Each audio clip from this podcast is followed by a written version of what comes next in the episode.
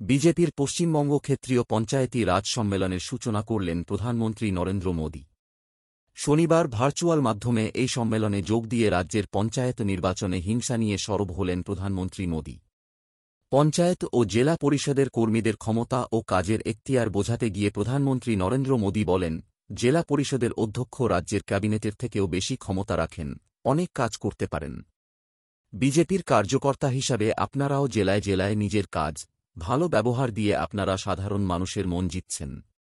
সেই কারণে মানুষও আপনাদের উপরে বারংবার আস্থা প্রকাশ করছে। প্রয়োজন পড়লে বিজেপির কর্মীরা নিজেদের রক্ত দিয়ে লড়াই করেছেন। এরপরই পশ্চিমবঙ্গে প্রসঙ্গ টেনে নরেন্দ্র মোদী বলেন, বিজেপি কর্মীরা, বিশেষ করে পশ্চিমবঙ্গের বিজেপি কর্মীরা যেভাবে ভারতমাতার জন্য, রাজ্যের উন্নতির জন্য সংঘর্ষ চালিয়ে যাচ্ছেন, তা এক প্রকারের সাধনা। নিজেদের তিলে তিলে জ্বালিয়ে পশ্চিমবঙ্গের হারানো গৌরব ফেরানোর চেষ্টা করছেন। পশ্চিমবঙ্গে সদ্য পঞ্চায়েত নির্বাচন হয়েছে, এই নির্বাচনে তৃণমূল খুনের খেলা খেলেছে। গোটা দেশ তার সাক্ষী রয়েছে। প্রধানমন্ত্রী মোদীর আক্রমণের জবাবে মুখ্যমন্ত্রী মমতা বন্দ্যোপাধ্যায় বলেন, কোনো প্রমাণ ছাড়াই কথা বলছেন প্রধানমন্ত্রী।